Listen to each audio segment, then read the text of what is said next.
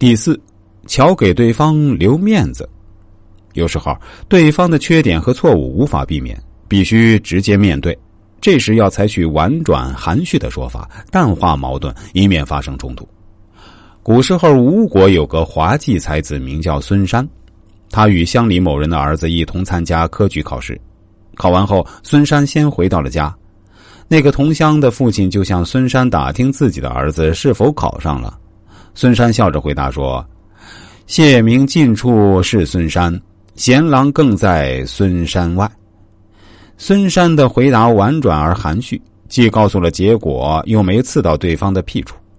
如果孙山竹筒倒豆子，直告对方落榜，那么对方的反应就可想而知。令人遗憾的是，许多情况下，待人处事中，经常有人是常有理，不见得会说话；自己在理，却总是说不到点子上。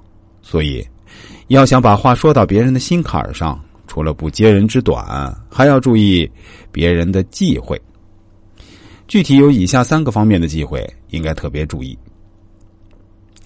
三忌主动涉及别人的隐私。客观的说，每个人都有一些不愿意公开的秘密。尊重别人的隐私是尊重他人人格的表现。所以，当你与别人交谈时，切勿鲁莽的随意提及别人的隐私。这样，别人就会觉得你遵循了待人处事中的人际交往的礼貌原则，因此便会乐意跟你交往。反之，假如你不顾别人保留隐私的心理需要，盲目触及雷区，不仅会影响彼此之间讲话的效果，而且别人还会对你产生不良印象，进而损害人际关系。比如，别人恋爱、婚姻正遭遇某种挫折。而且又不愿意向旁人透露时，你若在交谈中一味的刨根问底，肯定会引起对方的反感。二忌主动提及别人的伤感事，与别人谈话要留意别人的情绪，话题不要随意触及对方的情感禁区。比如，当你的交往对象正遇到某种打击，情绪沮丧低落时，你与之交谈，对方又不愿意主动提及伤感的事儿，最好避免这类话题。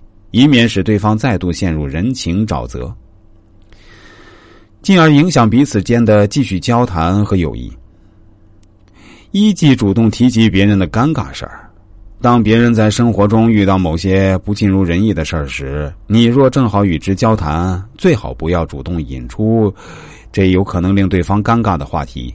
比如，别人正遇上升学考试或不合格，或提拔升迁没能如愿。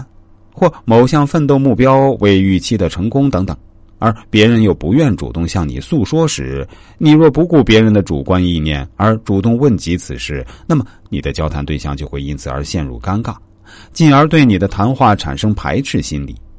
还是俗话说得好：“打人不打脸，揭人不揭短。”要想与他人友好相处，就尽量体谅他人，维护他人的自尊，避开语言雷区，千万不要揭人之短。